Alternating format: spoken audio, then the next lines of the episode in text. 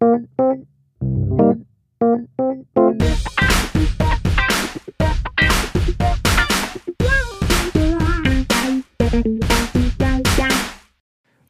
Dias zu einer neuen Folge im Brandschutzmilieu. Ich freue mich sehr, dass ihr dabei seid. Wir haben wieder einige spannende Themen im Gepäck und ihr werdet es nicht glauben, mit dabei ist wieder Sven Gaber. Hallo, Carsten Mohr. so heiße ich. Ähm, wir haben uns für diese Folge ein paar eurer Inspirationen ähm, herangezogen und versucht umzusetzen und auch ein paar Ideen von uns. Ähm, es soll ja auch uns Spaß machen, nicht nur euch. Und dann würde ich gerne wissen, welche News kommen? Moment, oh, Moment. Welche Idee, welche Idee war von mir, wenn die Ideen von uns sind, Carsten? ja gut, jetzt bringst du mich natürlich in Teufels Küche. Zum Beispiel Thema Nummer eins, was heute dran kommt, kam von dir. So. Okay, alles klar. Wir kommen lieber schnell zu den News, bevor es unangenehm wird. Auf geht's. News Nummer eins. Ihr habt es alle mitbekommen, der DRV, der Deutsche Feuerwehrverband, der schon wirklich oft Teil unserer News war, hat einen ähm, neuen Präsidenten gewählt. Zur Auswahl standen drei sehr unterschiedliche Kandidaten. Am 27. Februar 2021 wurde online eine Delegiertenversammlung abgehalten und Karl-Heinz Banse zum Präsidenten gewählt. Daraufhin gab es sehr gemischte Reaktionen, muss ich sagen. Die reichen von endlich kann sich wieder auf die Arbeit konzentriert werden und der, der Verband seine normale Arbeit äh, machen und sich nicht mehr so viel um sich selbst kümmern. Die andere Reaktion war so ein bisschen eher, so funktioniere keine Aufarbeitung und unterstreiche nur den Status quo des Verbandes.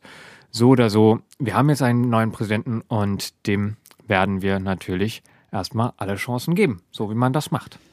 Die zweite News ist mal wieder nur ein Hinweis, aber ein guter.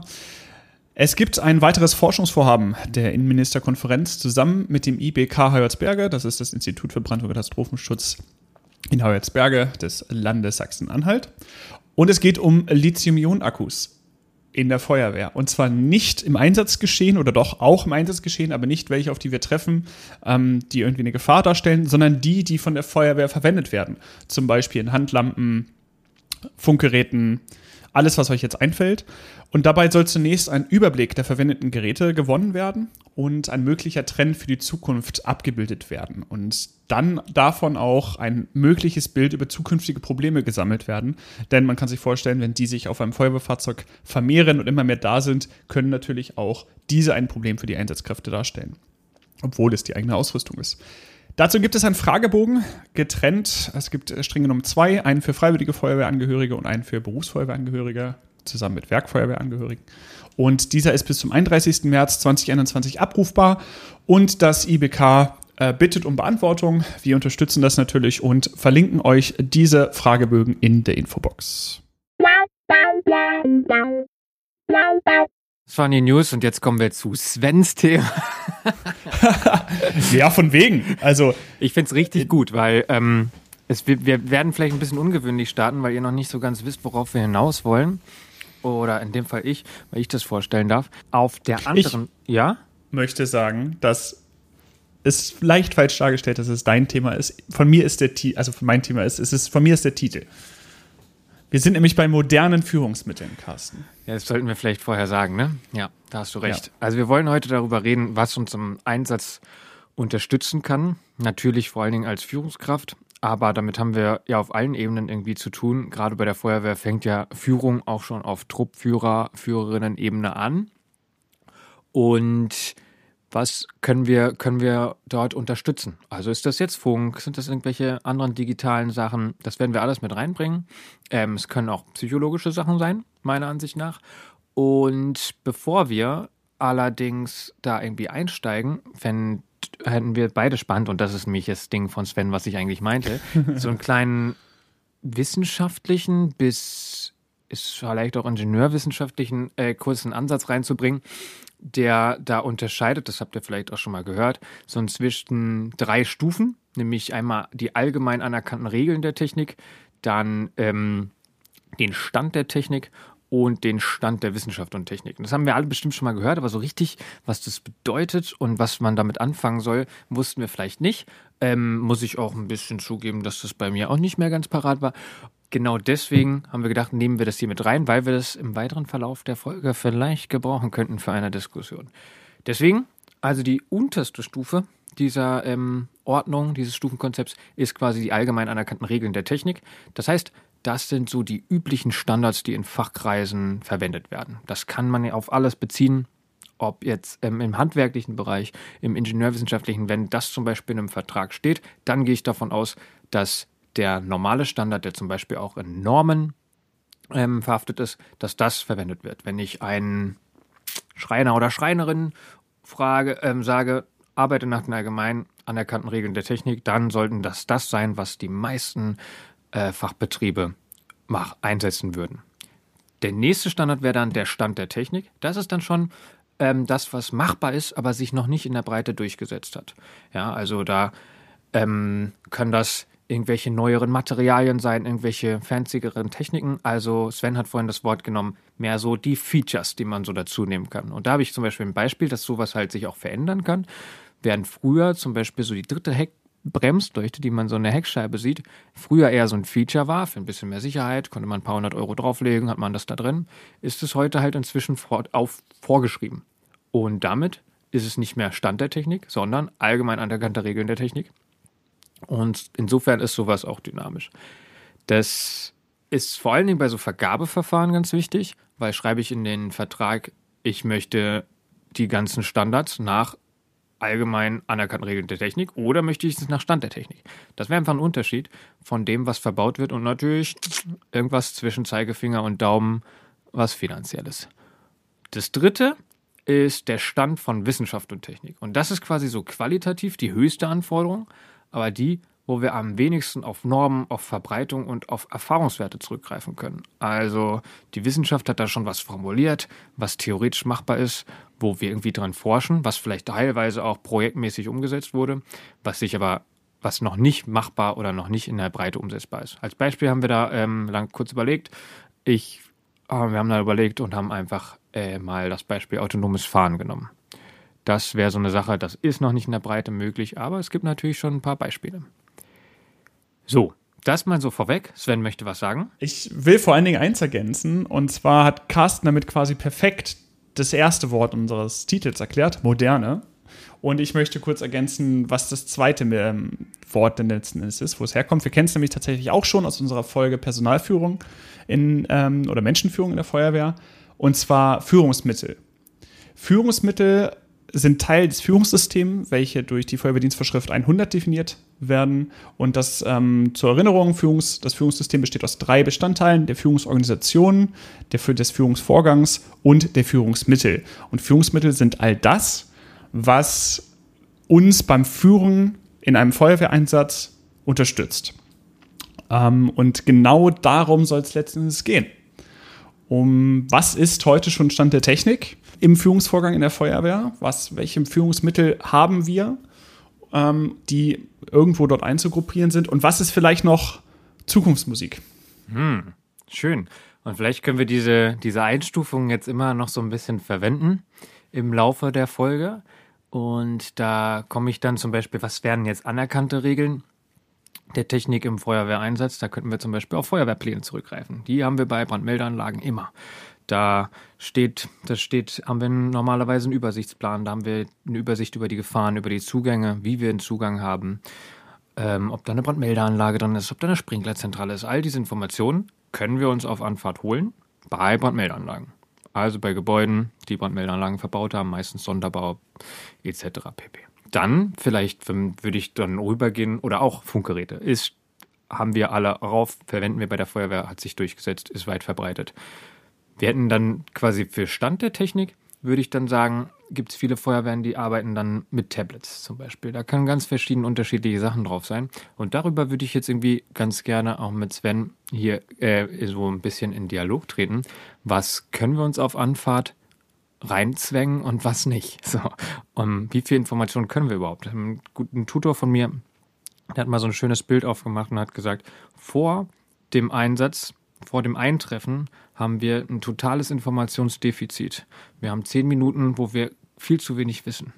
Und dann treffen wir ein und plötzlich haben wir einen Informationsüberschuss, den wir kaum verarbeiten können. Da so viele Informationen und Impressionen, die auf uns einprasseln. Und das wäre jetzt quasi schön, quasi Teile davon schon auch vor dem Eintreffen zu verlagern. Und das passiert ähm, zum Beispiel, wenn wir Tablets haben und sehen, okay, wir können Google Maps oder irgendeine andere Firma äh, aufmachen und können da schon mal reingucken, wo sind Hydranten, wie sieht das Gebäude aus, wie ist das Umfeld. Gerade wenn wir so Satellitenansichten haben, können wir vielleicht auch so ein bisschen die Bausubstanz angucken.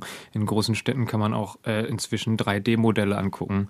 Also was ist da, kann man irgendwie mehr sehen, ist da noch ein Geschäft drin, hat das einen Hinterhof, ein Hinterhaus. Genau, also sowas. Ähm, es gibt Feuerwehren, die haben verschiedene Apps. Also es gibt die, also kenne ich jetzt halt aus Berlin, aber hat sich halt auch, kann man auch auf andere Feuerwehren übertragen, die Fire-App, wo man tatsächlich Zugriff auf die Feuerwehrpläne hat, wenn es welche gibt, aber auch schon ähm, verschiedene Abschnittsbildungen geben können, weil eben auf jedem Löschfahrzeug, auf jedem HLF bzw. in Berlin LHF äh, dieses Tablet drauf ist und wir dann quasi schon so Abschnittsbildung machen können. Das wird dann synchronisiert mit den anderen und die können das sehen. Da sind dann Pläne drauf für Hydranten. Wir können das nächste Krankenhaus ansehen. Also all sowas ist drin. Ich frage mich aber, wie viel Informationen können wir tatsächlich auf Anfahrt ähm, uns schon reinzwängen? Hat eine Anfahrt nicht vielleicht auch eine, eine anderen, anderen ähm, Zweck, außer nur hinkommen? Ich glaube, dazu müsste man, also meines Erachtens, aus meiner Erfahrung raus, ein bisschen unterscheiden zwischen den Einsätzen.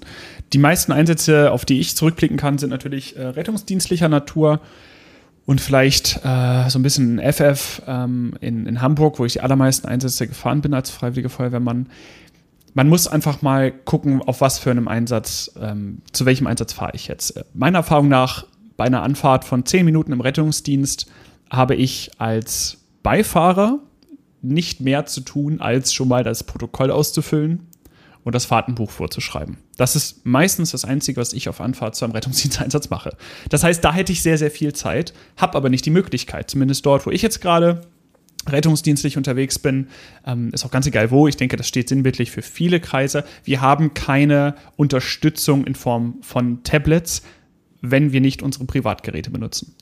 Was könnte ich mal als Beispiel, wovon könnte ich auf Anfahrt zum Rettungsdiensteinsatz profitieren? Ich könnte mir als allererstes ansehen, welche Krankenhäuser sind in welchen Fachrichtungen denn jetzt gerade offen. Die das gibt es, das Ivena-System, ähm, können wir auch nochmal zukommen.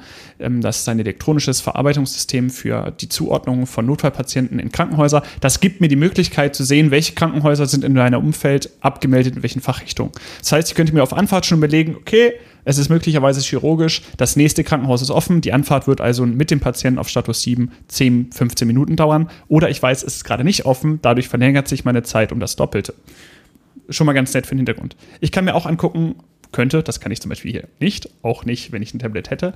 Welche Fahrzeuge sind denn frei? Welches ähm, arztbesetzte Rettungsmittel ist denn das nächste für mich? Ist das, was ich gerade in der Wache gesehen habe, das nächste? Was relativ plausibel erscheint. Oder wenn das nicht da war, ist es frei oder ähm, wenn ich jetzt nachfordere, dauert es vielleicht länger. Das sind so Sachen, die sind nicht essentiell für den kommenden Einsatz, aber sie sind nice to know. Und als letztes kann ich mir, das mache ich tatsächlich wenn ich es brauche, ähm, in Form von einem kleinen Buch, kann ich mir vielleicht nochmal Algorithmen ansehen. Ich kann vielleicht nochmal mögliche Medikamente nachsehen, die zum Beispiel schon draufstehen, was weiß ich, wurde irgendwas eingenommen, irgendwelche Intoxikationen, kann ich mir ansehen, welche ähm, Wirkung haben die, das könnte ich mir ansehen. Und ich könnte mir zum Beispiel den Nun-Algorithmus, das ist der Algorithmus in äh, Niedersachsen, der für ähm, Notfallsanitäter und Notfallsanitäterinnen steht, ähm, könnte ich mir ansehen, welches Verfahren wäre denn am Einsatzort ähm, das Richtige. Ob der nun gebraucht wird, sei mal hingestellt, aber es ist mal nett zu wissen. Und das, was Sven das quasi aus dem Rettungsdienst als SOP so ähm, gerade vorgestellt hat, als Standard Operation Procedures, oder, ähm, heißen, so heißen sie auch anderswo, könnte man auch eins zu eins quasi auf die Feuerwehr übertragen. Da nennt sich es meistens Standardeinsatzregeln, die dann zum Beispiel so ein taktisches Vorgehen für ein bestimmtes Stichwort schon so ein bisschen vorplanen. Aber jetzt kommt das Aber wenn ich mich an Feuerwehreinsätze erinnere und Anfahrt zu Feuerwehreinsätzen, dann ist da viel mehr los als auf dem Rettungswagen. Erstens, ich habe hinter mir noch eine Mannschaft sitzen. Die will was wissen. Die suchen irgendwas. Zweitens, ich habe deutlich mehr Fahrzeuge und Einsatzmittel, die irgendwie zum Einsatzort fahren. Das heißt, ich habe einen Funkverkehr. Ich habe noch eine Leitstelle, die irgendwie noch Zwischenansagen machen möchte. Und mein Einsatzort ist deutlich komplexer als der eines Rettungswagens. Also wenn wir jetzt mal vom Standardrettungseinsatz ausgehen. Ja? Also das Wohnzimmer des Patienten interessiert mich in erster Linie nicht, während Carsten schon erwähnt hat, dass ein Hydrant gesucht werden muss. Oder ich kann mir ein Satellitenbild ansehen. Und auch das, das Schadensmuster, das, ähm, was ich an Einzelstelle vermute, ist deutlich komplexer, ähm, zumindest in der Koordination als bei einem Rettungseinsatz. Ja, und ich finde, da kommt noch dazu, dass wir ja auch oft also man sagt immer so, ja, wir haben ja diese zehn Minuten, aber es sind ja auch nicht immer zehn Minuten. Es kann ja auch direkt um die Ecke sein. Und dann denkst du, okay, was, was ist denn jetzt essentiell für mich? Und da komme ich irgendwann auch an den Punkt, dass wir uns auch mental auf so einen Einsatz vorbereiten müssen. Es, ich finde, das ist ein Riesenunterschied, wenn ich irgendwo als Ersthelfer unterwegs bin, habe ich ein ganz anderes, egal wie, wie ähm, schlimm das am Ende jetzt war oder ist, ähm, ist es was anderes, kurz dabei gewesen zu sein, das gesehen zu haben, oder eben diese Anfahrt zu haben, auf der ich mit einem Stichwort mich auf einen Einsatz vorbereiten kann, psychisch auch vorbereiten kann. Ne? Also, dass man so merkt, okay, vielleicht kennt ihr das, dass ihr so von euch selber so ein bisschen wisst, wie angespannt bin ich gerade und wie kann ich damit umgehen. Manche machen irgendwie Atemübungen, manche machen irgendwie kurz die Augen zu, manche verlieren sich auch so ein bisschen in Routinen, weil auch Routinen können ähm, runterfahren extrem. Also Manche strahlen auch von sich aus einfach so eine Ruhe aus und das überträgt sich auf alle. Das ist natürlich was für eine gute Führungskraft.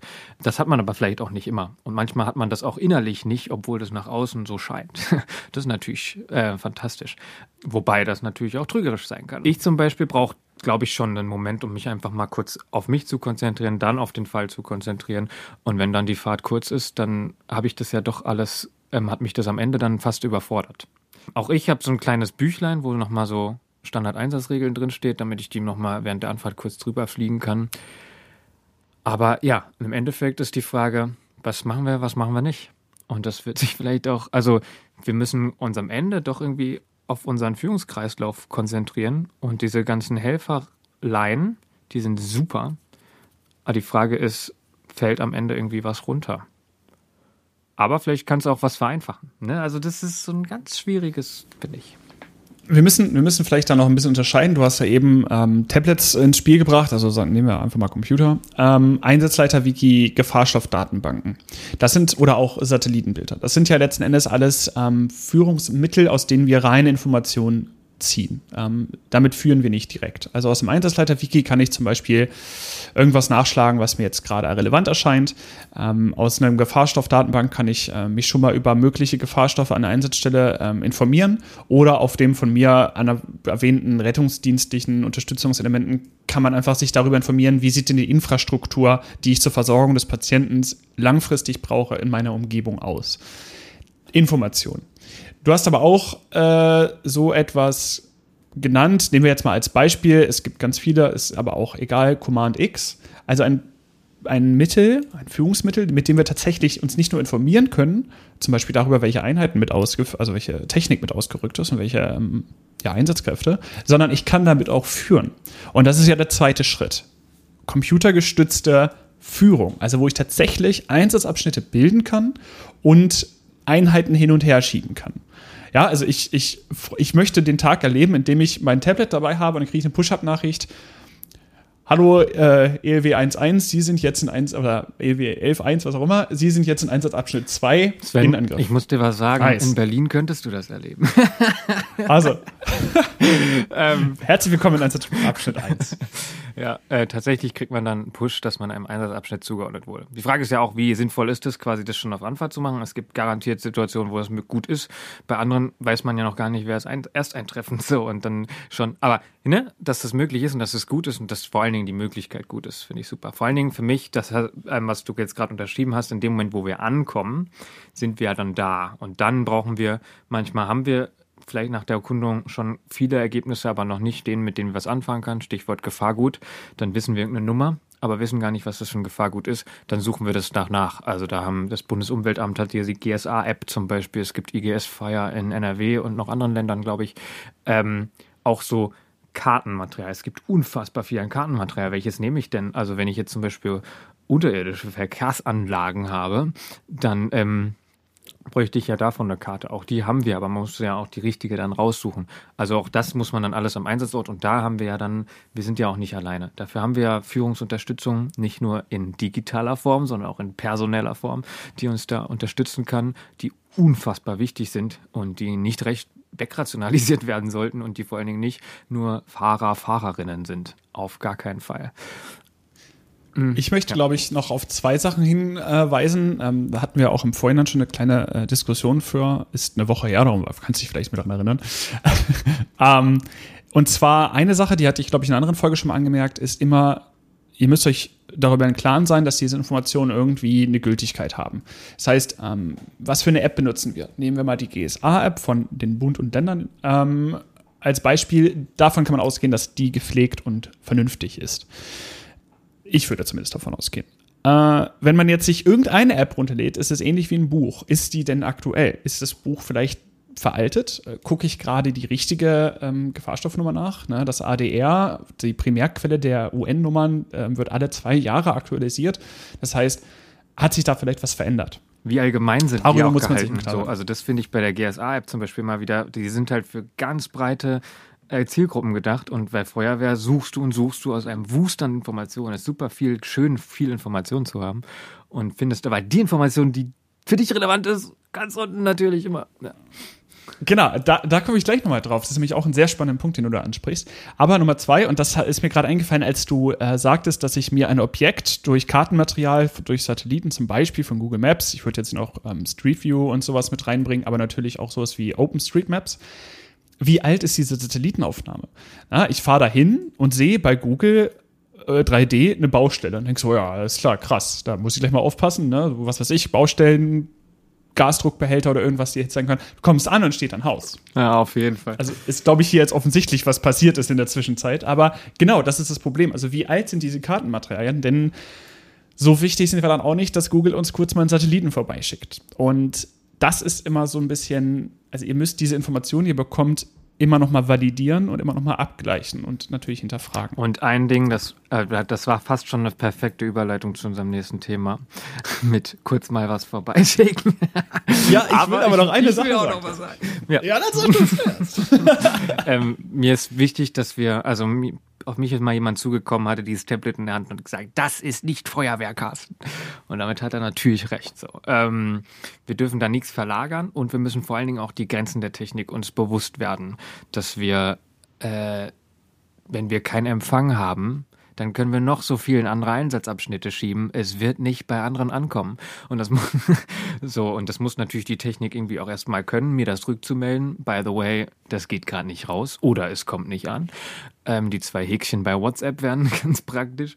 Ähm, sowas und vor allen Dingen, dass wir nicht auf unseren Geräten und in unseren Nachschlagewerken kleben. Denn am wichtigsten sind die Augen aufs Objekt, der gesunde Menschenverstand. Äh, und das, was wir mal gelernt haben. Und trotzdem kann es ganz viel Hilfe bedeuten. Vereinfachen. Den letzten Punkt, den ich hier anbringen möchte, den hat Carsten eigentlich auch schon eingeleitet. Und zwar sind alle Führungsmittel, die irgendwie unterstützen sollen, immer irgendwie designt. Gehen wir mal kurz zurück. Das ADR, das ist also die Primärquelle, in der die UN-Nummern drinstehen. Das heißt, dort könnt ihr 100% sicher sein, das ist echt das Ding äh, ist, was will ich meinen, so 15, 20 Zentimeter dick und die äh, Seiten sind qualitativ so wie die von diesen Gesangsbüchern in der Kirche. Das heißt unfassbar dünn. Das sind tausende von Seiten. Und da drin werdet ihr im Einsatz in 15 Minuten erst etwas finden, je nachdem, wie geübt ihr seid.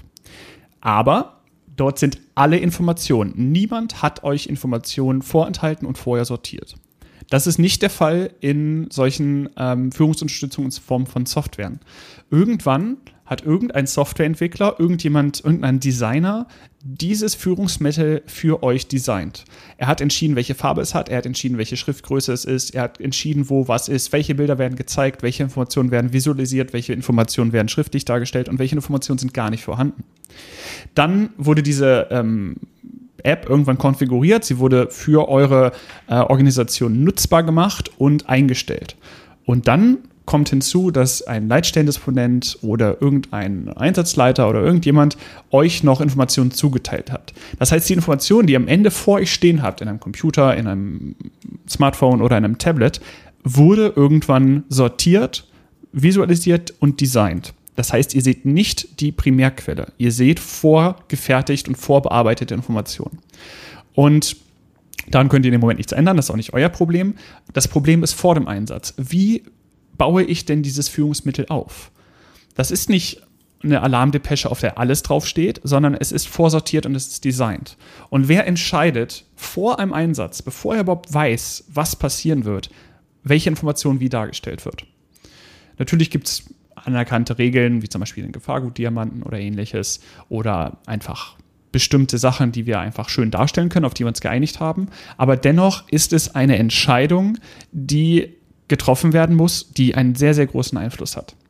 Und darüber sollten wir uns bewusst sein, dass wir nicht einfach nur irgendwelche schön aussehenden Apps haben, sondern dass diese Apps einen großen Einfluss auf unseren äh, späteren Einsatzablauf haben werden. Denn sie entscheiden darüber, wie ich informiert werde. Das finde ich geht schon bei so Alarmdepeschen, weil du es angesprochen hast, los. Ne? Wer entscheidet, was von dem langen Gespräch zwischen Leitstelle und ähm, Anrufer, Anruferin auf diese Alarmdepesche kommt. Dann wird einkategorisiert und ist klar, dass nicht das ganze Gespräch da abgedruckt wird. Und manchmal sitzt du aber davor und denkst, hä? so, und ähm, genau, das ist irgendwie, ja, das kann man optimieren, perfektionieren und da muss man vor allen Dingen aber auch viel ähm, Qualitätsmanagement ransetzen, viel Reflexion machen, dass das irgendwie mit der Zeit immer besser wird. Wir lernen alle, lernen Organisation, sehr wichtig. Willst du dazu Wir noch was kommen. sagen? Nein, okay, sehr gut. Wir kommen zu einem Thema, von dem wir wahrscheinlich alle vor zehn Jahren nicht geglaubt haben, dass, dass es ein Thema wird. Und das, Aber das ist, glaube ich, am die meisten beste, von euch gewünscht wurde. Ich glaube schon, ja. Es war es tut uns leid, dass wir eine ganze Folge drüber gemacht haben. ähm, nein, es ist ein Thema, was, glaube ich, sinnbildlich für Stand der Technik beziehungsweise früher Stand der Wissenschaft ähm, steht. Es sind nämlich die UAVs, die Unmanned Aerial Vehicles oder auch umgangssprachlich Drohnen genannt. Rhetorische Pause. Ja, wir wollen natürlich als Führungsmittel die Drohnen einmal besprechen. Der eine oder andere hat es vielleicht gesehen. Wir haben auch auf ähm, Twitter und Instagram dazu ein bisschen was gefragt. Kommen wir auch noch zu. Es war auch etwas, was wir ausprobieren wollten, vor einer Folge mal mit euch zu interagieren, mehr als nur die E-Mails, die wir zahlreich kriegen. Und wir wollen im Folgenden einmal tatsächlich ganz explizit über Drohnen sprechen. Und äh, gleich vorweg, ja, wir glauben und sind davon überzeugt, dass Drohnen zu Führungsmitteln gehören. Warum? Kommen wir noch drauf. Drohnen sind vor allen Dingen ein Thema, weil sie mittlerweile für sehr wenig Geld verfügbar sind. Natürlich relativ gesehen, aber so eine kleine Drohne für einen Heimbereich, äh, ich habe gerade mal geguckt, 40 Euro. Ich glaube, jeder war schon mal in der Versuchung, eine Drohne zu kaufen. Also jeder, der sich ein bisschen mit Technik ausgeht, hat schon darüber nachgedacht, sich eine Drohne zu kaufen oder hat es einfach durchgezogen, weil er nicht so feige ist wie ich. Und wir haben uns vor allen Dingen bei der Ausarbeitung an einen Artikel von Franz Petter, erschienen in der Kohlhammer Brandschutz äh, 3 2021 gehalten da wir natürlich äh, nicht die unfassbaren Drohnenexperten sind und wir wollen uns auch nicht zu denen berufen. Darum werdet ihr, solltet ihr den Artikel gelesen haben, viel hier drin wiederfinden. Solltet ihr nicht gelesen haben, bitte tut das, ist ein schöner Artikel. Auch die Namen verlinken wir in der Infobox, ist eine Paywall vor. Ja, vor allen Dingen ist äh, etwas ähm, dieses Jahr anders, denn seit dem 1. Januar 2021 gibt es ähm, die EU-Drohnenverordnung. Das war auch ähm, wichtig, da dadurch, dass die mittlerweile sehr einfach und schnell verfügbar sind, die natürlich auch überall aufgetaucht sind. Und dann musste man sich mal drüber Gedanken machen, was ist denn eigentlich, wenn so eine Drohne in die Luft geht ähm, und startet, wer haftet, was sind das für Drohnen, wie können wir die klassifizieren. Und genau das macht diese EU-Drohnenverordnung. Und sie ähm, definiert vor allen Dingen als allererstes, und damit möchte ich einsteigen, möchte, ähm, definiert sie Gewichtsklassen. Und von diesen Gewichtsklassen ähm, ist die Gesetzgebung am Ende auch abhängig. Und das ist, glaube ich, auch das, was äh, ausschlaggebend am Ende dafür sein wird, wie denn eine Drohne im Feuerwehreinsatz ähm, eingebunden werden kann. Insgesamt definiert die Drohnenverordnung vier ähm, Kategorien, jeweils mit einem C gekennzeichnet, also C1 bis C4. Und ähm, die kleinsten, die C1, die C2-Drohnen, die C1-Drohne mit unter 250 Gramm Gesamtgewicht und die C2-Drohne mit 900 Gramm Gesamtgewicht. Das ist so die Kategorie A1, äh, nennt sie sich. Und damit ist, das ist, glaube ich, so das Wichtigste, der Flug über Person möglich. Das heißt, eine Drohne unter 900 Gramm darf ich einsetzen und damit über Personen drüber fliegen. Natürlich haftet man am Ende noch, wenn das Ding runterkommt und mir auf den Kopf fällt, ist offensichtlich. Aber das ist so das, was diese Drohnen ausmacht. Ähm, oft spricht man in diesen Gewichtsbereichen auch von Mini-Drohnen, weil sie wirklich nicht viel wiegen, nicht sonderlich groß sind. Aber ähm, Spoiler Alert, man kann auch nicht so viel dranhängen. Dann kommen die C2-Drohnen, die ähm, wiegen dann unter ähm, 4 Kilogramm. Das sind dann Drohnen, die in der Nähe von Personen eingesetzt werden dürfen. Die letzten, die ganz großen Drohnen C3 und C4, der Unterschied zwischen C3 und C4 ist nur softwarebedingt, die sind dann allerdings unter 25 Kilogramm und damit darf ich nur weit entfernt von Personen rumfliegen. Ich denke, es ist offensichtlich, warum. Wenn so eine 4-Kilo-Drohne auf mich runterkommt, ist es was anderes ähm, und wird deutlich äh, schwere Verletzungen nach sich ziehen als ähm, deutlich kleinere Drohnen. Danach, wenn wir diese Gewichtsklassen ver, ähm, lassen, befinden wir uns in einem anderen ähm, ja, Betriebsrisiko und damit gehen wir dann nicht mehr in den privat verwendbaren Bereich. Ja, wir sind mit diesen C1 bis C4 Drohnen im sogenannten Open-Betriebsbereich, äh, in dem das Risiko als begrenzt betrachtet wird und da existieren dann lediglich Auf, ähm, Auflagen wie zum Beispiel Drohnenführerscheine oder irgendwelche Betriebserlaubnisse äh, und Registrierungen, anders als äh, in den Kategorien darüber. Grundsätzlich ist die maximale Flughöhe 120 Meter über Grund, nicht über Meeresspiegel, sondern über Grund. Das heißt, ähm, die wurde auch mit der Drohnenverordnung um 20 Meter angehoben, vorher waren es 100 Meter. Ja, äh, man kann sich das am Gewicht schon herleiten. Grundsätzlich variiert diese Größe. Äh, die kleinsten Drohnen, die man auch relativ schnell findet, äh, passen in den Handschuhfach, zum Beispiel von einem Feuerwehrfahrzeug. Und die größeren Drohnen, die sind natürlich dann auch äh, mit einer gewissen Vorlaufzeit erst einsetzbar, da sie zusammengebaut werden müssen oder ähnliches. Wir möchten hier tatsächlich auch nochmal auf ein kleines Projekt ähm, hinweisen. Auch das habe ich aus dem Artikel ähm, erst gehört. Und zwar ist das das Projekt Minidrohnen. Das Ganze ist ein ähm, Ansatz, äh, um erstmal herauszufinden, was kann ich denn mit Drohnen eigentlich machen. Es ist nämlich noch nicht wirklich ergründet, welche Einsatzmöglichkeiten ich mit Drohnen, zum Beispiel im Feuerwehreinsatz, überhaupt habe. Wir können uns alle viel vorstellen, aber es gibt sehr wenig Erfahrung damit. Und dafür gibt es ein Projekt, das das Ganze einmal sammelt und ähm, aufarbeitet, was denn alles möglich ist, um darauf aufbauend vielleicht auch mal sich dann zu überlegen, was, was können wir denn wirklich machen und was ist eigentlich nur ein bisschen zu viel fantasiert. Im Feuerwehrbereich, um so ein bisschen diese Überleitung zu machen, ist vor allen Dingen äh, relevant, dass das BBK, das Bundesamt für Bevölkerungsschutz und Katastrophenhilfe, ähm, gemeinsame Regeln für diesen Einsatz der Drohnen erarbeitet hat und mittlerweile auch online gestellt hat. Auch die könnt ihr euch mal ansehen. Das heißt, wenn ihr euch dafür interessiert, wie ihr eine Drohne einsetzen könntet oder könnt, dann schaut da einmal vorbei. Das dient einfach dazu, dass nicht jede Kommune am Ende selbst eine Idee davon entwickelt, wie sie Drohnen nutzt und so, dass wir irgendwann vielleicht einmal dahin kommen, dass wir eine gemeinsame Regel in ganz Deutschland für den Einsatz von Drohnen im Feuerwehreinsatz haben. Aber genug von meinem typischen Gesetzestext. Mega interessant, Sven, danke. Ja, für diesen kleinen ja, Vortrag, ja. weil ich habe es mir vorher auch noch gar nicht so zu. ja, und wieder sind wir beim BBK, was versucht, Standards zu entwickeln. Sehr cool. Ähm, ich würde kurz, was haben, was können dann Drohnen überhaupt so leisten? Wir alle haben, wenn wir an Drohnen denken, glaube ich, dieses Summen im Kopf und ah, irgendwo ist eine Kamera. Dabei können Drohnen so viel mehr. Ähm, Feuerwehreinsatz, gut, ist die Kamera an sich schon mal echt spannend, irgendwie eine 360-Grad-Sicht zu haben, vielleicht von oben drüber zu gucken, von einer anderen Perspektive zu gucken, schnell irgendwo hinzufliegen. Wir können vielleicht auch irgendwo reinfliegen, wo wir vielleicht gar nicht reingehen würden. Ähm, das wir können zum Beispiel, also das ist alles so das, der Bereich Überwachung, Kontrolle, Datenbeschaffung. Ja, wir können Kameras, wir können auch Wärmebildkameras da drauf bauen. Wir könnten, die Idee ist auch zum Beispiel sowas wie Warnen, Suchen und Beschallung. Da sind wir zum Beispiel bei Lautsprechern. Man könnte sich vorstellen, an einer Drohne Lautsprecher ranzuhängen, darüber irgendeine Durchsage zu machen, irgendwo hinzufliegen, mit jemandem zu kommunizieren. Die weitere Idee ist, statt Kameras oder Lautsprecher dort Scheinwerfer anzubringen, also für Beleuchtung zu sorgen. Und auch ein Anwendungsbereich könnte sein, Messgeräte, dass wir Teststreifen, Kampfstoffnachweise, Lasertechnik, Temperatur, aber auch ähm, kleinere Messgeräte im CBN-Bereich da ähm, irgendwo hinbringen, dass da kein Mensch hingehen muss, sondern dass eben die Drohne macht. Ja? Also so ein bisschen ähm, abgeguckt, vielleicht auch so bei der Robotik, wo wir von, äh, wo wir sagen, okay, da fährt ein Roboter vor, warum nicht auch eine Drohne? Gerade wenn wir auch so von Schadstoffausbreitungen mit Wolken oder so sprechen, ähm, würden wir da ja gar nicht händisch oder ohne Drehleiter oder so hinkommen. Wir könnten auch über Transport nachdenken. All das ist, ja, das ist ja vielleicht auch so aus dem privaten Sektor, so Transportdrohnen. Wie wäre es, wenn unser Paket mit Drohne vor der Tür abgeliefert wird? All sowas kann natürlich auch äh, Energie, also Akkus, Powerbanks, Medikamente sein.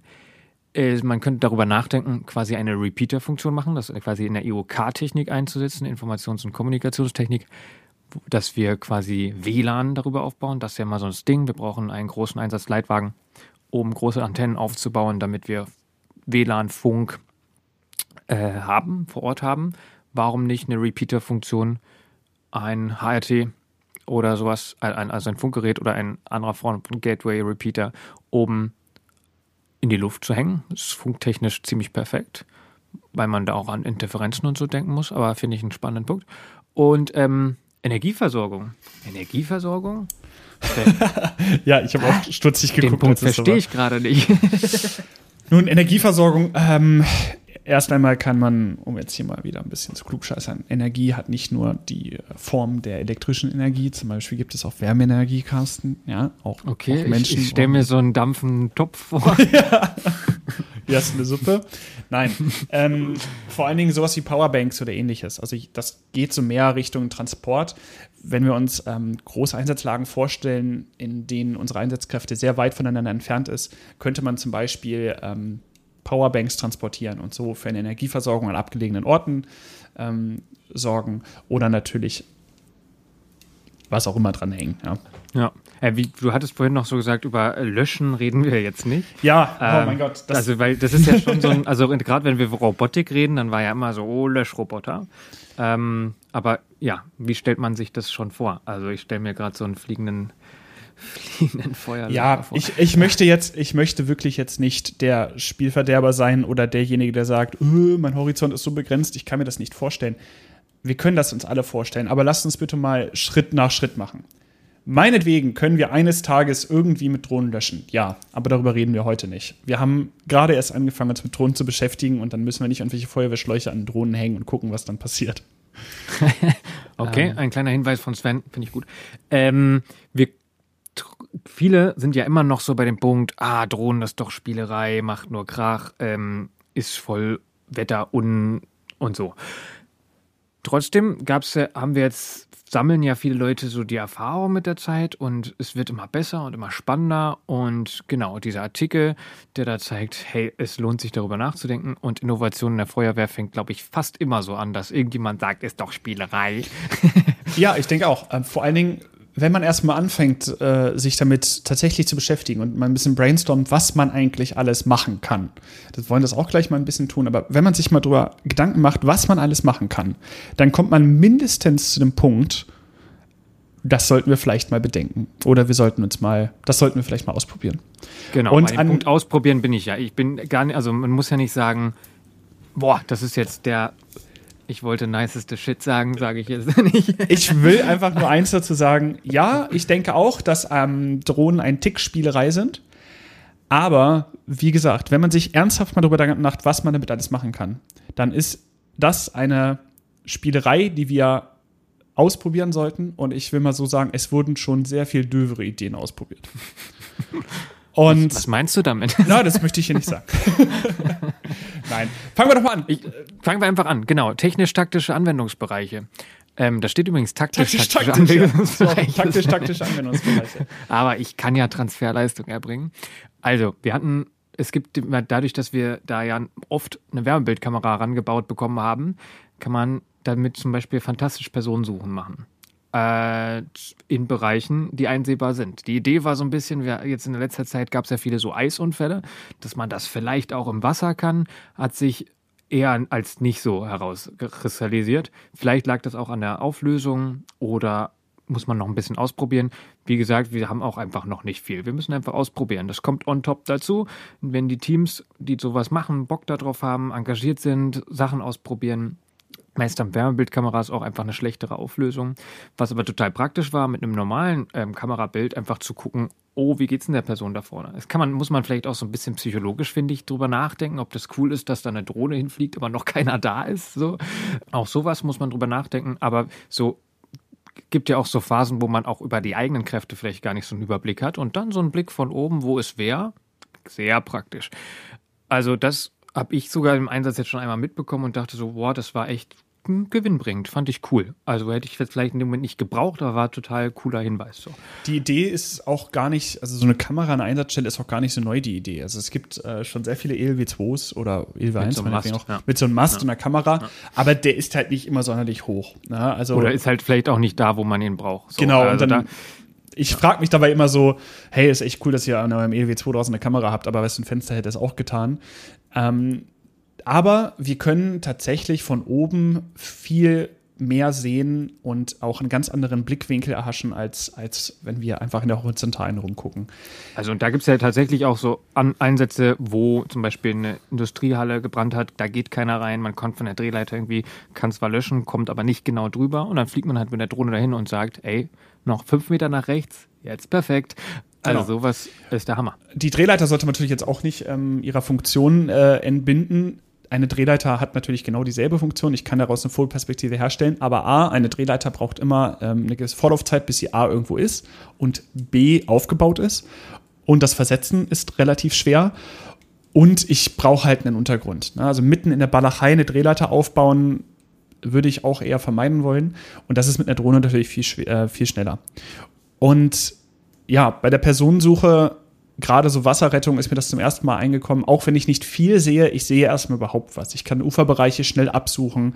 Ich kann ähm, vielleicht auch an Uferbereichen erstmal irgendwas feststellen, was meine Suche dort konzentrieren kann. Also vielleicht finde ich Kleidungsstücke dort und sage, okay, hier müssen wir unsere Einsatzkräfte hinkoordinieren, bevor ähm, ich das anderweitig finde, kann man so deutlich viel Zeit sparen.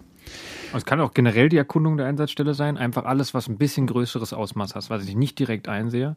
Ähm, größere Hallen, vielleicht Vegetationsbrandbekämpfung. Genau, und alles, was also sich was. ausbreiten kann. Ne? Also Vegetationsbrände, dann ähm, Schadstoffe, vor allen Dingen wassergebundene Schadstoffe, zum Beispiel ähm, irgendein ähm, Öl auf Wasser. Das ist immer etwas, was, was ich sehr schön von oben beobachten kann. Überschwemmung, welch, wie viele Häuser, wie viele ähm, ja, betroffene Gebiete gibt es überhaupt?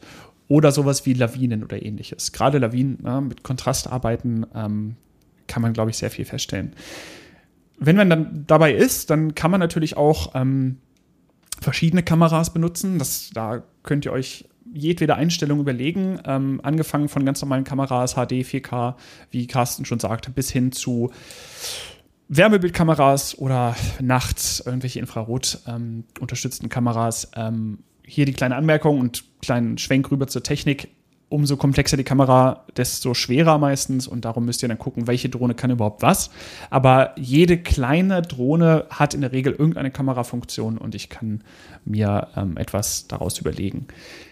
Natürlich kann ich Maßnahmen kontrollieren, die ich eingeleitet habe. Ne? Also funktioniert, ne? nehmen wir mal wieder unserem, unser Öl, unser Mineralöl irgendwie auf, auf Wasser. Ähm, ich habe irgendwo eine, eine Sperre mit Absorbersperren gesetzt oder Festkörperölsperren. Kommt denn irgendwie 100 Meter den Fluss runter noch was an? Da fliege ich kurz mal hin. Du guckst mich so kritisch an, muss ich. Nö, nö, nö äh? perfekt. Okay. Ich weiß nicht, ob, ob Absorbersperren. Ich war bei Absorber und musste ein bisschen nachdenken. Absorbersperren sind die klassischen Ölschlänge. Die heißen nur nicht Ölschlänge, sie heißen Absorbersperren. Und Festkörperölsperren sind so wirklich fette Teile, die nicht absorbieren, aber aufhalten. Vielen Dank, Sven. Gerne, gerne, Carsten, gerne. Immer wieder.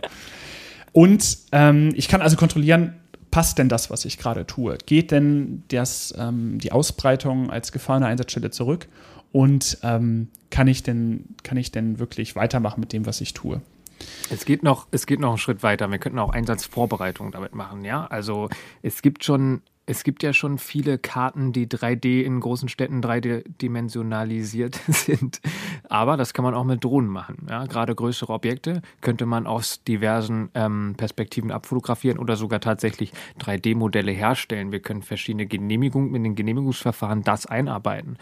Das ähm, ist natürlich viel wahrscheinlich davon auch Zukunftsmusik, aber irgendwo muss man halt auch mal anfangen. Wer nicht anfängt, wird es auch in Zukunft nicht haben. Ähm, wir können bei Großveranstaltungen, klassisch, müssen wir natürlich drüber nachdenken, dürfen wir darüber fliegen, können wir an der Seite, da waren wir schon an dem Punkt. Aber bei Großveranstaltungen Personenstromanalysen machen. Wir können vielleicht zählen, automatisiert zählen, wie viele Leute sind da. Also was ähm, ist möglich? Wo bilden sich irgendwelche Knäuel? Wo ist vielleicht auch ein ähm, Unfall? Ja, Sven? Wird übrigens schon gemacht. Ich äh, stand auf dem Deichbrandfestival in Cuxhaven, beziehungsweise bei Cuxhaven, und da flogen regelmäßig die Drohnen über uns rüber. Ähm, also ich, ich, glaube, die haben wahrscheinlich nur Bilder gemacht von der Bühne, aber ich, ich möchte mir vorstellen, dass sie irgendwas Sicherheitstechnisches gemacht haben. In der Ausbildung, das habe ich zum Beispiel schon erlebt, eine Übung gefahren, wurde von oben gefilmt. War fantastisch, so danach diesen Blick zu haben, Bild für Bild. Ah, wo rennst du rum? Was machst du da? Ähm, was hast du dir eigentlich dabei gedacht? Nein, also konstruktiver natürlich. Und ähm, ja, also kann extrem viel und natürlich, wo wir es alle herkennen, Medienöffentlichkeitsarbeit. Feuerwehren, das würde ich sagen, hoffentlich oder ist jedenfalls mein Wunsch, machen mehr und mehr auch professionalisierte Medien- und Öffentlichkeitsarbeit und da sind Drohnen absolut nicht mehr von wegzudenken. Ich meine, jeder, jeder kennt die Drohnenbilder von, von irgendwie irgendwas und es sieht immer faszinierend aus. Ja? Und ähm, das ist immer toll. Also ein Feuerwehrdrehleiterkorb im, im Sonnenaufgang ist Wer will da nicht Feuerwehr? Der Romantik hat schlecht. Ich möchte äh, auf den ersten. Bums ungefähr so.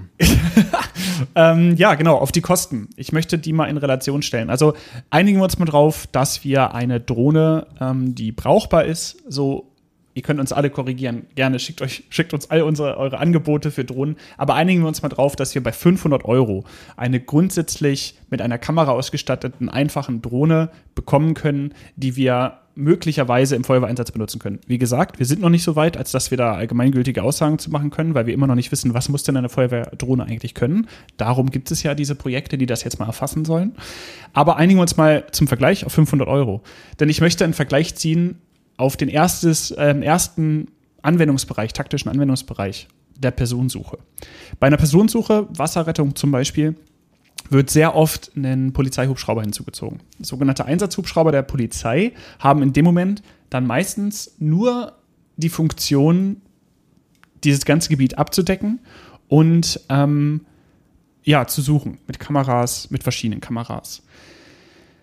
Für diesen Vergleich nehmen wir mal zum Beispiel Personensuche, wo ein Hubschrauber der, ähm, der Polizei, ein Einsatzhubschrauber einfach mal kommt und nur von oben drauf guckt. Das heißt, nur die Vogelperspektive stellt. Dann kostet so eine Flugstunde von einem Einsatzhubschrauber. Ich habe jetzt hier Daten vom Rechnungshof Baden-Württemberg aus dem Jahr 2010. Kostet so eine, ein Einsatzhubschrauber circa 2730 Euro pro Stunde. Das sind fünf Drohnen, wenn wir uns auf 500 Euro einigen. Und ja, absolut richtig. Ein Einsatzhubschrauber kann viel, viel mehr als eine Drohne. Ähm, da sind auch mehr Leute drauf, die arbeiten autark, die können auch wirklich viel, viel mehr machen. Vielleicht können sie am Ende landen oder irgendwen aufnehmen oder wie auch immer. Aber wenn Sie mal überlegen, wie oft ein Hubschrauber einfach nur mal drüber fliegt und irgendwas sucht, dann ist das schon ein deutlicher Unterschied. Und vor allen Dingen ist die Kommunikation auch anders. Ähm, eine Drohne, die wir vielleicht selber als Feuerwehr starten und kontrollieren, ähm, ist deutlich flexibler als mit dem Hubschrauber zu kommunizieren und ähm, vielleicht auch ein bisschen freier einsetzbar. Ne? Eine Drohne kleiner, kann tiefer runter und vielleicht riskiere ich mit einer Drohne auch mehr als mit einem Hubschrauber. Also hoffentlich, nicht nur vielleicht. Denn wenn jetzt meine 500-Euro-Drohne kaputt geht, ja, mein Gott, ist doof. Aber vielleicht habe ich die Erkenntnis gewonnen, die jemandem das Leben rettet. Denn Hubschrauber der, ähm, der Polizei hat natürlich einen ganz anderen Anwendungsbereich. Sven, kommen wir zu den Problemen. Also wir haben jetzt davon ganz schön viel geschwärmt, aber es gibt ja durchaus auch ein paar Probleme und ich habe auch gar nicht mehr so viel Zeit. Deswegen, wir wollen ja auch noch eine Diskussion machen. Ah ja, stimmt. Der Herr wir muss sich fortbilden.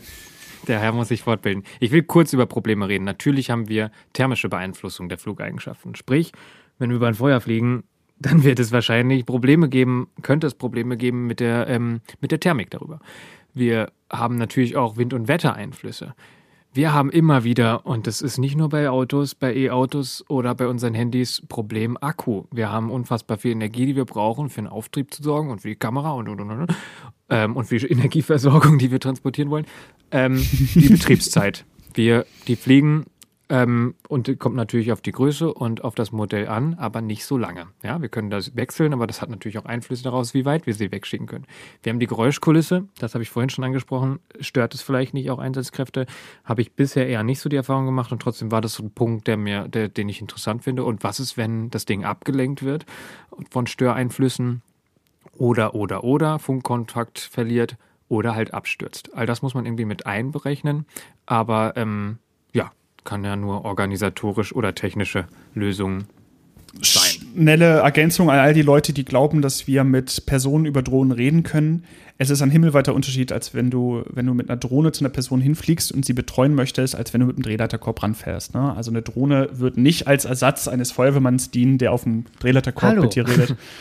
das, das läuft nicht. Also ich habe alles andere zu tun, als verletzte Personen, als mich mit einer Drohne zu unterhalten. Kommen Ja. wir zu dem Punkt, zu dem wir, von dem wir angefangen haben. Ist es denn jetzt so, dass, Eine dass Drohne. eine Drohne Stand der Technik ist? Oder Stand der Wissenschaft. Oder Stand der Wissenschaft und Technik? Und ich bin ganz klar bei dem Punkt, es ist vielleicht in dem Bereich des Machbaren, aber diese ganzen Punkte, die wir angesprochen haben, sind noch nicht in der Fläche da und ist auch, wir sind gerade im Bereich des Ausprobierens und noch nicht in dem Bereich des tatsächlich im Einsatz manifestieren. Und deswegen würde ich sagen, es ist noch nicht Stand der Technik, es ist aber auf jeden Fall Stand der Technik und Wissenschaft. Auf jeden und Fall. damit und damit in dem Bereich, wir probieren aus, wir haben ganz viele Ideen und ähm, Möglichkeiten, das einzusetzen und wir, wir sind jetzt dabei, Daten zu sammeln und es auszuprobieren und vielleicht dabei noch viel grandiosere Sachen zu entdecken, auf die wir noch gar nicht gekommen wären. Genau, und das ist, glaube ich, auch das Wichtigste, was man zu Drohnen ähm, sagen kann. Ja, sie sind da. Ja, die soll man nicht verkennen. Ich denke, wir haben das auch hier und durch den ähm, Artikel von Franz Peter auf jeden Fall gezeigt, dass Drohnen in die Feuerwehr irgendwo gehören. Aber wir sollten uns nicht die Illusion machen, dass wir schon da sind, dass sie regelhaft zum Einsatz kommen und dass sie nicht etwas Besonderes sind die müssen aktuell wirklich noch ähm, evaluiert werden, was man damit überhaupt kann. Ich bin vor allen Dingen nicht davon überzeugt, dass in der Frühphase eines Einsatzes so eine Drohne irgendwie machbar ist. Ja, also wir haben Personalmangel an der Einsatzstelle, wenn es wirklich einhergeht, immer am Anfang. Und dann auch Wenn noch abzustellen. autonom sind, wenn sie irgendwann autonom sind und vor uns an der Einsatzstelle werden, wie krass wäre das, wenn Und jetzt gehen hier schon wieder die Pferde mit uns durch. Auf jeden Fall ist die frühe Phase des Einsatzes nicht ähm, möglich aktuell. Vor allen Dingen muss man dieses Gerät dann auch sicher führen. Eine Sache, die man allerdings auch dazu sagen muss, und das ist ein Pluspunkt letzten Endes für die Drohne und äh, den führt Franz Petter in seinem Artikel auf. Drohnen sind nicht komplexer als andere Einsatzmittel der Feuerwehr. Und das fand ich einen sehr prägnanten Satz und der auch sehr wichtig ist. Die negativen Auswirkungen eines Drohneneinsatzes halten sich in der Regel gering. Ähm, es ist also nicht bahnbrechend und überfordernd für die Feuerwehr. Nur halt zum richtigen Zeitpunkt. Und ähm, zum jetzigen Zeit muss man sich ganz klar fragen, ist eine Drohne überhaupt ver verfügbar? Also kriegen wir eine Drohne überhaupt hierher? Große Feuerwehren mögen damit rumexperimentieren können. Auch kleinere Feuerwehren, die motiviertes Personal und, und motiviertes Geld haben, können natürlich das machen. Aber in der, in der Fläche haben wir keine Möglichkeit, wirklich schnell eine Drohne zu bekommen. Kann überall. das vielleicht auch auf Kreisebene sein oder, oder, oder. Gibt es viele Möglichkeiten. Probiert euch da aus. Seid da dran. Wir haben, oder Sven vielmehr, hat sich die Frage gestellt, wie schnell wird denn sowas genormt sein? Vielleicht sogar genormt auf einem Feuerwehrfahrzeug sein? Sven, möchtest du? Ja, genau. Also ich habe, ich wollte das mal ausprobieren. Ich habe gestern Abend ähm, auf Twitter gefragt. Ähm, der Vollständigkeit halber sei das hier mal ähm, ganz zitiert. Denkt ihr, eine Drohne wird jemals Dienbeladung auf einem Feuerwehrfahrzeug in Deutschland? Wenn ja, wann? Dann gab es ähm, vier Antwortmöglichkeiten. Die waren ja, äh, nein, die waren nein, ja in unter fünf Jahren, ja in fünf bis zehn Jahren und ja in über zehn Jahren. Auf Twitter gab es dann äh, 57 Stimmen, jetzt gerade 58 tatsächlich in diesem Moment. Vielen Dank schon mal für diese, für diese Beteiligung, ich bin begeistert. Und 34,5 Prozent haben gesagt, nein, wird es nie geben. Und ähm, 8,6 Prozent waren davon überzeugt, dass ja in unter fünf Jahren, sehr optimistisch. Und ähm, der Großteil, 37,9 Prozent, waren tatsächlich ja in fünf bis zehn Jahren. Und ähm, die etwas pessimistischen Leute waren dann bei ja über 20, äh, über 10 Jahre waren dann 20 Prozent. Also der Großteil sagt ja in fünf bis zehn Jahren. Und ich muss sagen, ich würde mich da anschließen. Ich glaube auch. Ich habe das mal bei Instagram auch gemacht und da gleiches, ähm, gleiches Bild mit bis zu zehn Jahren auf jeden Fall die Mehrheit. Wir müssen uns auf jeden Fall äh, jetzt keine Gedanken darüber machen, auf welches Fahrzeug wir die packen. ELW 1. Äh, auf jeden Fall denke ich, dass ähm, wir uns aber Gedanken darüber machen müssen, dass wir diesen Zug nicht verpassen. Ähm, MTF Drohne, du brauchst auch ein Team für Sven. Also ich traue dem Führungsassistenten ziemlich viel Mann, zu. Mann. Ja. Nein. Der hat anderes zu tun. Wenn es, wenn ein, der fährt nicht nur Sven. Wenn Darüber ein guter Zugführer unterwegs ist, dann hat der Führungsassistent nicht so viel zu tun. Okay, es achtet schon wieder aus. Eine Sache halt, möchte ich noch fragen. Äh, also. also, also, also, also, hey, äh, slash S. Ähm, wir müssen uns aber auch, und das möchte ich als letztes sagen, überlegen, wann ist ein Drohneneinsatz überzogen. Nicht jede neue Technologie gehört in einen Feuerwehreinsatz und muss überall eingebaut werden. Es gibt Feuerwehreinsätze, die brauchen keine Drohne. Ganz egal, wie gut ihr sie habt, wie viele und wie viele in eurem Handschuhfach stecken. Es gibt Feuerwehreinsätze, die brauchen sie einfach nicht und die werden sie auch in Zukunft nicht brauchen. Und da spricht der alte Feuerwehrmann. Ja, eine, eine letzten Gedanken haben wir aber noch, einen allerletzten. Und der war selbst für mich zu viel. Carsten. Äh die, die Vorausdrohne. Da, die haben wir schon angesprochen, Sven. Aber ich sag's gerne nochmal. ich find's, ich find's mega schön, wenn wir vor, ich hatte schon den Informationsdefizit vor Eintreffen angesprochen, wenn wir den kompensieren könnten, damit, dass eine Drohne schon vor Ort ist und ich mir ein Bild machen kann. Aber wir haben auch angesprochen, die Anfahrt, die kann man vollladen, ähm, muss man aber auch nicht vollladen. Ja, also eine, eine, Drohne, die vor mir an einem Einsatzort da ist, das finde ich noch ein bisschen. Die holt er selbstständig runter. ja, die, ja, die finde ich, finde ich, finde ich ein bisschen zu viel. Gucken aber, wir mal, was kommt, ja. Sven. Ich finde es super. Ich auch. Ich fasse einmal zusammen, äh, damit Carsten zu seiner Fortbildung kann. Vielen Dank. Wir haben uns heute mit modernen Führungsmitteln auseinandergesetzt. Als allererstes haben wir einfach mal geklärt, was ist denn eigentlich modern? Also, das haben wir so definiert, dass es den Stand der Wissenschaft und Technik und den Stand der Technik gibt. Dabei hat Carsten es einmal aufgedröselt und wir sind danach aber auch noch mal kurz auf die Feuerwehrdienstvorschrift 100 gegangen, wo schlussendlich definiert wird, was eigentlich ein Führungsmittel ist. Wir haben uns dann mit der Software äh, und auch Hardware-Lösungen auf Einsatzanfahrt unterhalten und dann später auch im Verlauf des Einsatzes. Also Tablets, Nachschlagewerke und Technik, die zum Beispiel im ELW 1 verbaut ist, mit der wir Einsätze führen können, aber uns vor allen Dingen informieren können. Wo wir übrigens dann, ganz viel auch vergessen haben, aber das hat nichts zu bedeuten. wir kommen drauf zurück. Drohnen waren unser Hauptthema dieser Folge, ähm, auf euren vermehrten Wunsch. Und wir haben uns als allererstes einmal darüber unterhalten, ähm, was eigentlich diese neue Drohnenverordnung wird. Darin haben wir uns mit den äh, Gewichtsklassen der Drohnen auseinandergesetzt und danach ähm, sind wir auf technische Anwendungsbereiche gekommen, von Kameras bis hin zur Energieversorgung und Messgeräten. Danach waren wir bei ähm, technisch-taktischen Anwendungsbereichen direkt im Feuerwehreinsatz und haben ein bisschen darüber philosophiert, was eigentlich die Kosten sind und wie sie relativ zu aktuellen Kosten von Einsatzmitteln stehen.